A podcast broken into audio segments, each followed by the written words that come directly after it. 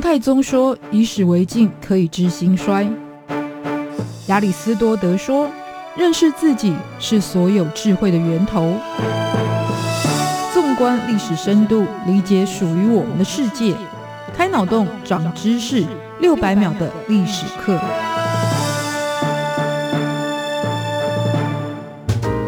认识过去，才能够掌握未来。欢迎您收听这一集六百秒历史课，我是维珍。收藏在博物馆里的文物，人们会形容为无价之宝。但有时候，我们偶尔还是能够窥见市场的行情。像是二零一二年，广达集团创办人林百里就在香港苏富比拍卖，以两亿元港币，就是台币近八亿元的价格，买下了北宋汝窑的天青釉葵花。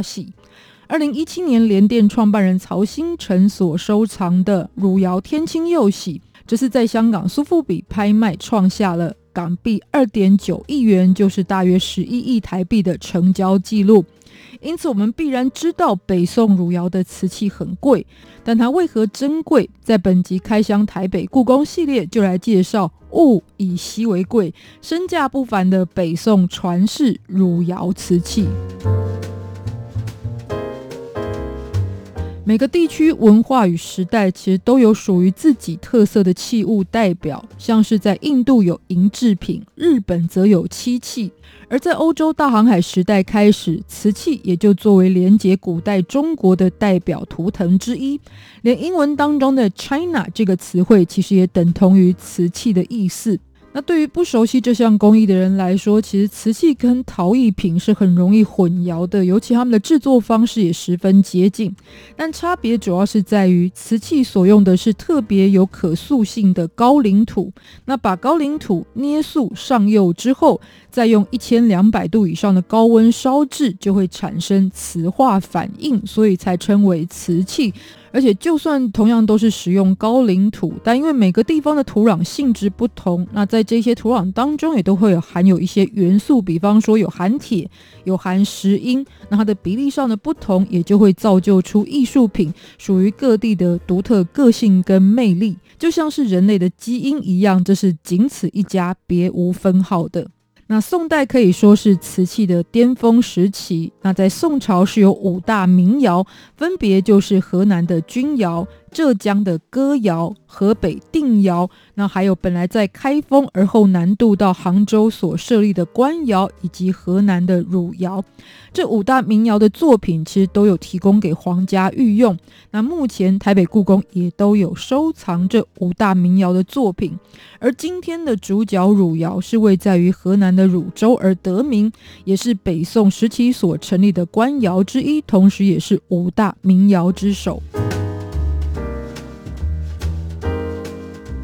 那北宋汝窑的瓷器作品特征之一，就是所谓的天青色，而天青色，据考证，应该是来自于五代十国的最后一个朝代，也就是后周时期的柴窑。后来呢，这一项技术就延续到了汝窑所使用。那天青色所描绘的意境，就是像雨后的天空，虽然并非是湛蓝，却非常清爽的姿态，所以完全不像青花瓷那样浓艳。所以周杰伦的歌曲用天青色等烟雨来描写青花瓷，其实是错误的用法。而这种特别的釉色，是因为汝窑瓷瓷器的原料含铁量高，在高温烧制之后会有还原的效果，所呈现的这样子一个色彩。那据说宋朝的工匠还特别加入磨碎的玛瑙，就是为了要达到这种温润低调的光泽感。不过呢，这个说法其实还没有被完全证实。那再回到天青色本身，为什么在宋代特别受到喜爱？这也是因为它符合了在宋朝思想主流，也就是理学的审美观，就是细腻但却不张扬，非常的低调。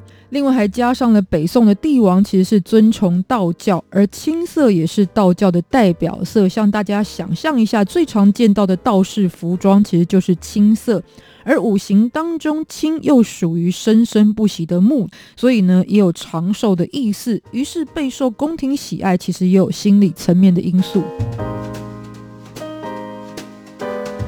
在，鉴赏北宋汝窑的瓷器，还有一种乐趣，就是看它当中的裂纹痕迹。这有一个专有的名词叫做开片，也就是上釉的那一层在烧制的过程当中，因为热胀冷缩的原理，产生了不完全的裂开。那如果没有掌握技术，这叫瑕疵。但是高手们就透过对于火候的调配，裂成了不同的形态，像是有冰裂纹，或者蟹爪纹，又或者像蝉翼一样细致纹路的形状等等。而斜切的开片角度也会反射光芒，甚至会随着使用者的习惯，它开片的纹路也会持续有所变化。可是，在汝窑当中，还有一项很特别的产物，就是不具有开片的作品，相对来说，当然就特别的珍贵。而且目前所知传世的只剩下这么一件，也就是收藏在台北故宫的青瓷无纹水仙盆。于是这项宝物其实就被开发出很多的台北故宫的文创商品，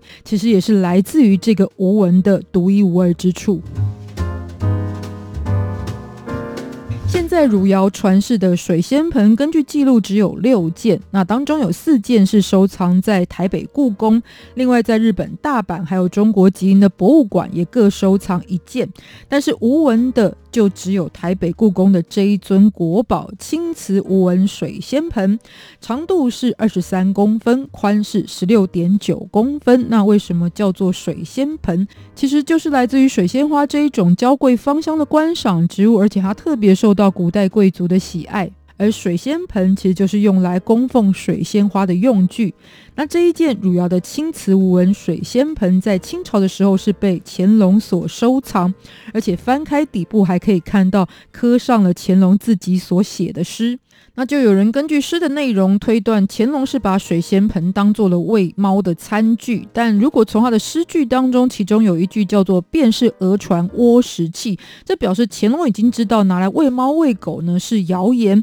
而且这个谣言故事的对象其实并不是乾隆。而如果从诗里面所写的华清三郎来看，恐怕指的是杨贵妃跟唐明皇这对夫妻。也许就是后代有人传说这一件宝物是杨贵妃用来喂狗的，甚至呢会在唐明皇下棋快输的时候呢拿来搅乱战局。但乾隆就觉得呢，依他鉴赏的眼光，这应该是来自于宋代汝窑的瓷器，但为什么会跟唐代的故事做了连结？因此，乾隆就特别把他听来这个流传的意识就记录在这个水仙盆的底部。至于他本人，其实不太可能做拿来喂猫喂狗这种，是因为可以看到他后来用紫檀木打造了水仙盆的底座，而这个底座还有一个可以打开的抽屉，里面收藏的是乾隆临摹历代书法家的作品，可见他非常的喜爱珍藏。而且依照乾隆爱面子好风雅的性格，怎么会如此作践斯文，还糟蹋自己的墨宝与身价。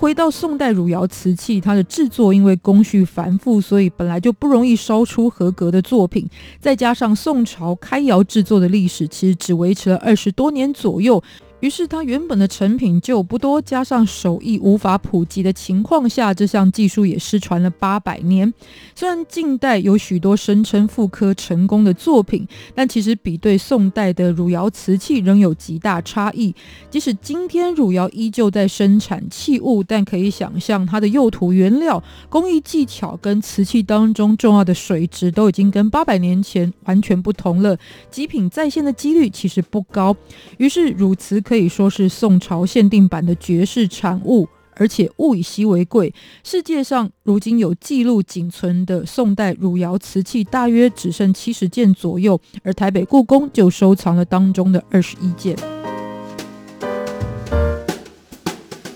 那宋代作为瓷器发展巅峰的时期，其实呈现了当时对于美术工艺的重视，但是也展现了宋代重文轻武的面相。再者，设立官方窑厂提供皇家御用器物的制度，其实也是在北宋的这个时期所建立。所以，一定意义上，这是为了要展现中央集权的力量，而且宋朝的皇权更为专制的体现。于是，人们常听到一句话，叫做“让政治归政治，艺术归艺术”。然而，这样看来，从很久以前开始，生活里的每件事情其实都有被政治所左右的痕迹。幸运的是，今天在台湾，人们只要探访台北故宫。就能够见到这一些曾经深锁在帝王家、百姓无法触及的珍贵文物。六百秒历史课，我们下次见，拜拜。